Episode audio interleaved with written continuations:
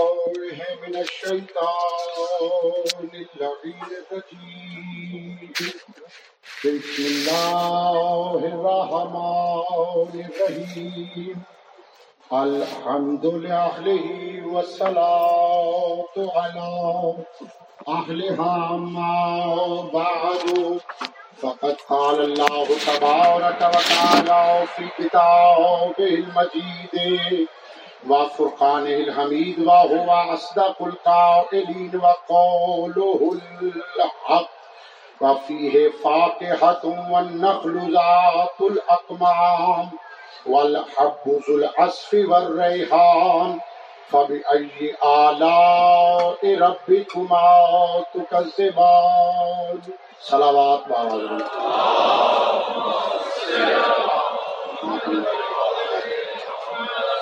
تھکی ہوئی سلوات نہیں مل کے بآواز بلند سلوات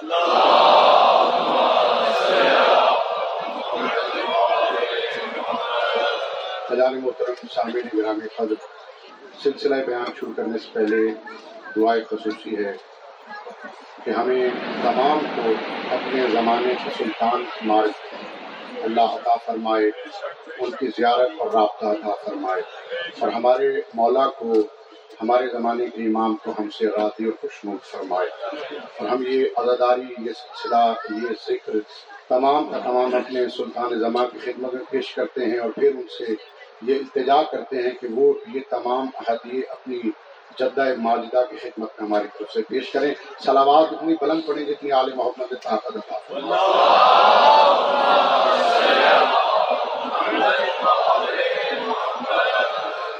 خزان محترم، مسلسل سورہ رحمان آپ کی خدمت میں تلاوت کر رہا ہوں۔ آج بھی سورہ رحمان کی وہ تین آیتیں جن پر کل بات نہیں ہو سکی، وقت کی کمی کے سبب۔ تو آج میں نے وہی آپ کی خدمت میں تلاوت کا شرف حاصل کیا ہے۔ سورہ رحمان میں نے جیسے عرض کیا کہ اس کو رسول خدا نے عروس کا مرتبہ دیا ہے۔ کہ سورہ رحمان قرآن میں دلہن کی حیثیت رکھتی ہے۔ اور رسول خدا نے، حسنین کے نانا نے، میرے مولا علی کے مولا نے یہ بھی ارشاد فرمایا کہ جو بھی انسان سورہ رحمان کو تلاوت کرتا ہے، جس دن تلاوت کرتا ہے، اگر اس دن اس کا انتقال ہو جائے تو اس کا انتقال تو ہو جائے گا، لیکن اللہ اس کے نام اعمال میں شہید کے اعمال لکھے گا۔ اور اگر وہ رات کو تلاوت کرتا ہے اور رات کے وقت اس کا انتقال ہو جائے، تو اللہ پھر بھی اس کے نام اعمال میں، شہید کے نام اعمال کو لکھے گا۔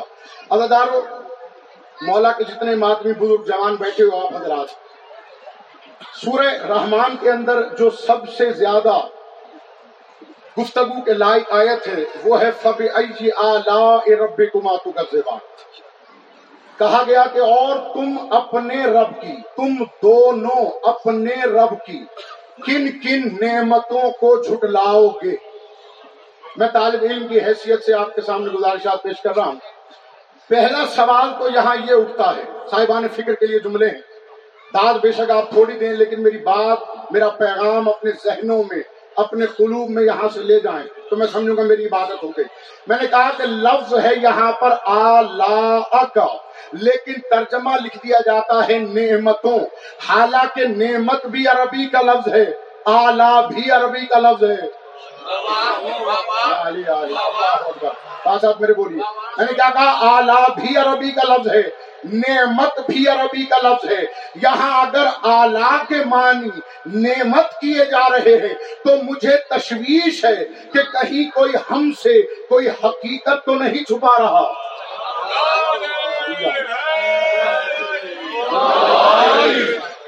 میں نے کہا کہ جس طرح قرآن مجید کے قائد پڑھتا علی جاؤ ما اکمل تو لکم دینکم و اتمم تو علیکم نعمتی کہ آج کے دن دین اکمل ہو گیا اور میری نعمت تمام ہو گئی۔ تو نعمت کا لفظ تو وہاں آیا ہے۔ اگر اللہ عربی نہیں جانتا اور مولوی زیادہ جانتا ہے، تو مولوی نے یہاں یہ نعمت کیوں لکھا؟ زبان سے بات کرو گے تو میں آگے چلوں گا، ورنہ میں یہی رکا رہوں گا۔ میں نے کیا کہا؟ کہ مولوی یہاں اس کا ترجمہ نعمت کیوں کرتا ہے؟ معلوم ہوا یہ کوئی بڑی سازش ہے۔ یہ آلہ کا ترجمہ نعمت کر کے کسی کو کہیں سے پھٹکایا جا رہا ہے۔ جب ہم نے تحقیق کی تو پتا چلا، جو عرب کی لغت والی کتابیں ہیں، عرب کی لغت والی کتابیں لکھتی ہیں کہ جیسے ایک دمبا ہوتا ہے، جسے آپ عربی میں شیپ کہتے ہیں، تو اس کی ایک چکی ہوتی ہے۔ اس چکی کو عربی میں کہتے ہیں الیا یعنی وہ جو چکی ہے، یا چکتی ہے، جس کے اندر فیٹ ہوتی ہے، وہ شیپ کے سبب سے ہے۔ اگر شیپ نہ رہے تو وہ بھی نہیں ہوگی۔ ہاں جی، اگر شیپ نہ ہو تو وہ چکی بھی نہیں ہوگی۔ تو یہ جو چکی ہے، یہ ہے الیا، اور جو شیپ ہے، وہ ہے آلہ۔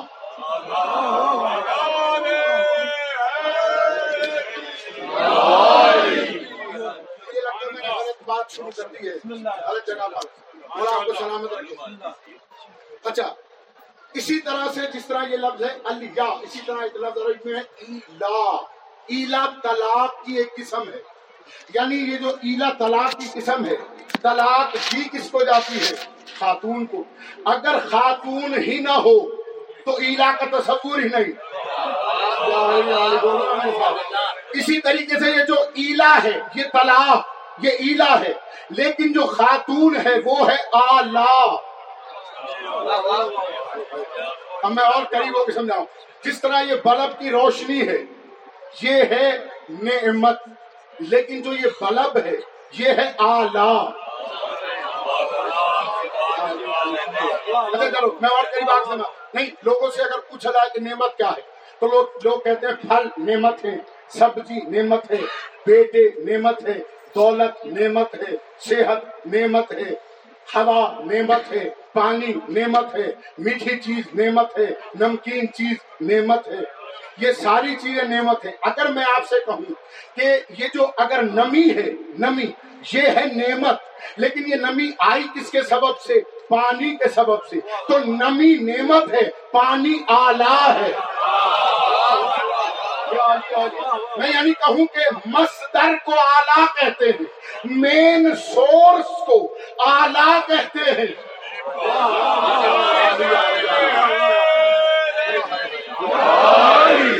مین سورس کو کہتے ہیں آلہ۔ اب دیکھیے گا توجہ کیجیے گا۔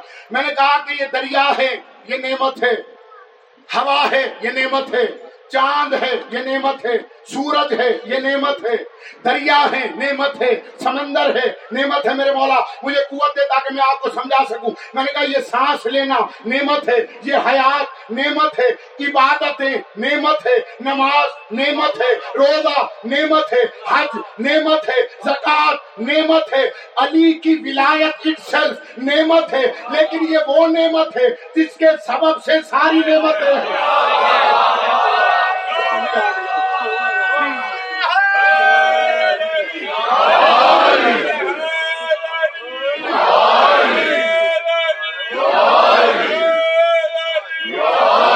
ابھی تو میں سمجھا نہیں سکا میری بات مکمل نہیں ہوئی۔ جب مکمل ہوگی تو آپ انشاءاللہ لطف لیں گے۔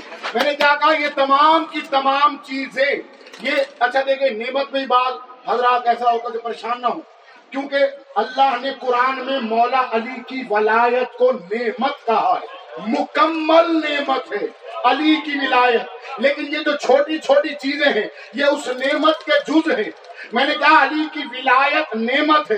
اب آئیے آپ حدیث قصہ روز سنتے ہیں، لیکن سمجھتے بہت کم ہیں۔ جب اللہ نے پنجے تن کو بازم میں دیکھا، فرشتوں نے پوچھا، یہ کون ہے؟ تو اللہ نے کہا، یہ پنجے تن ہی ہیں جن کے سبب سے میں نے دریا بنائے، جن کے سبب سے چاند بنایا، جن کے لیے سورج بنایا، جن کے لیے آسمان بنائے، جن کے لیے ستارے بنائے، جن کے لیے جنت بنائی، جن کے لیے جہنم بنائی، جن کے دشمنوں کے لیے جہنم بنائی تو اللہ بتانا یہ چاہ رہا ہے کہ آل محمد ہے مین سورس یہ تمام نعمت جن کے لیے بنی ہے، وہ آلہ ہے۔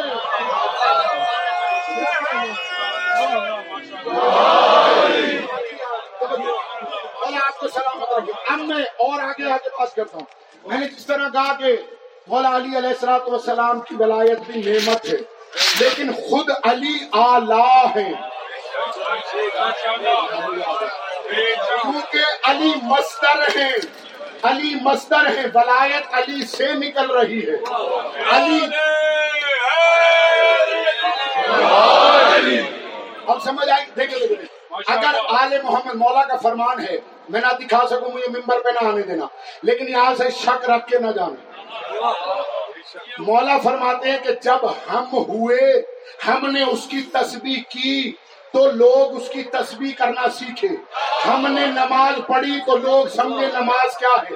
میں نے اس لیے کہا، نماز نعمت ہے، روزہ نعمت ہے، حج نعمت ہے۔ اب توجہ کیجیے گا، رسول ہے سجدے میں۔ حسین آ گئے اوپر۔ بھائی رسول جانتے تھے کہ نماز نعمت ہے، حسین آلہ ہے۔ اگر میں نے حسین کو اتارا، اللہ ناراض ہو گیا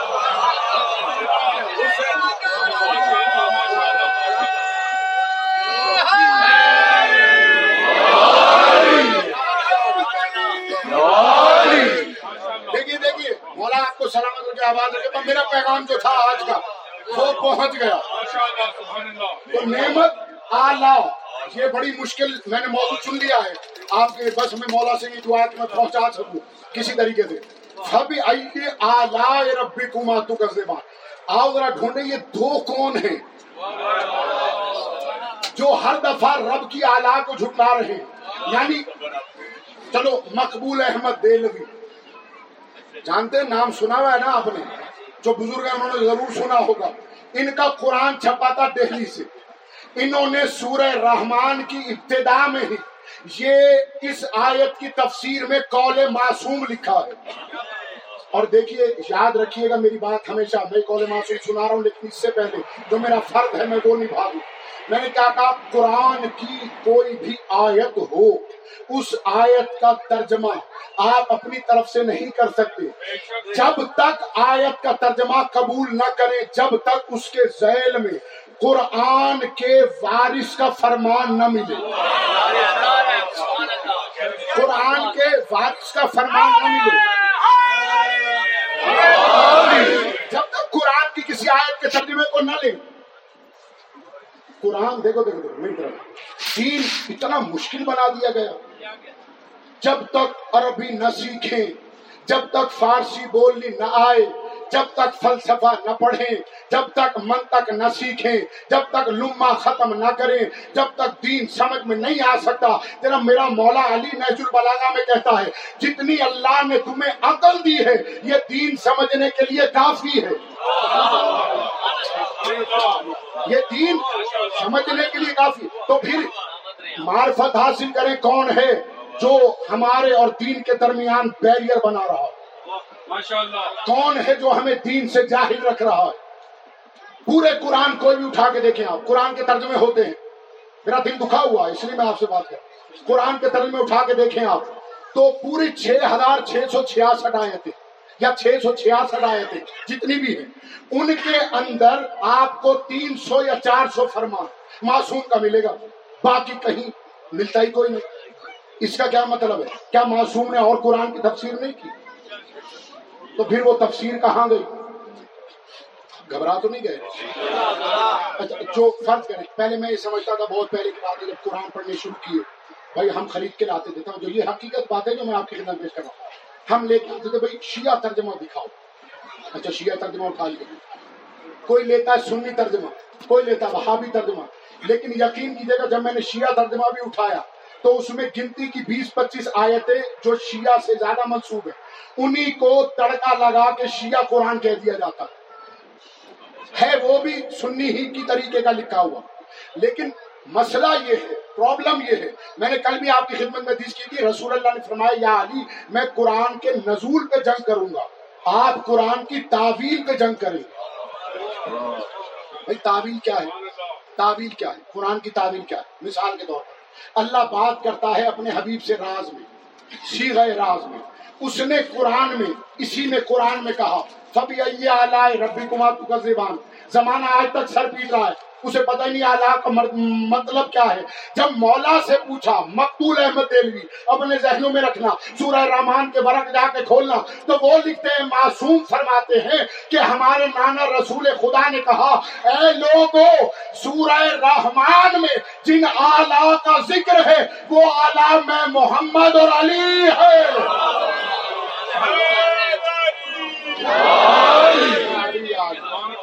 اب اگر اس آیت کا ترجمہ کیا جائے فبی آلائے ربی کما تو زبان تو ترجمہ یہ بنتا ہے کہ تم دونوں اپنے رب کی کس کس آلہ کو جھٹلاؤ گے؟ محمد کو جھٹلاؤ گے یا علی کو جھٹلاؤ گے؟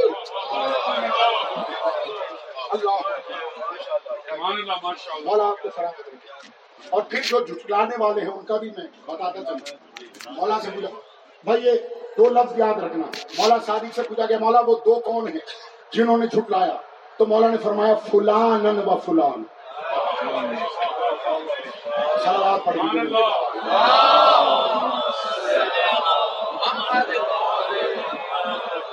بہت پیارا کلام ہے۔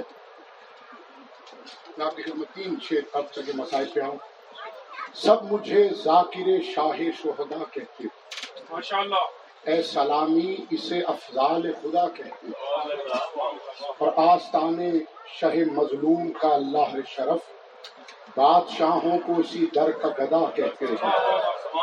اور بھائی کہتے شہ والا تو یہ کہتے عباس۔ میں غلام آپ کا ہوں، آپ یہ کیا کہتے ہیں؟ اور چلتے چلتے جو رکا اس اس کہتے گھوڑے کو، سواری کو چلتے چلتے جو رکا اس تو حضرت نے کہا، کون سا دشت ہے؟ اس صحرا کو کیا کہتے ہیں؟ آئی حاطف کی ندا، اب گھوڑے سے اترو شبیر یہ وہ صحرا ہے جسے کر دو بلا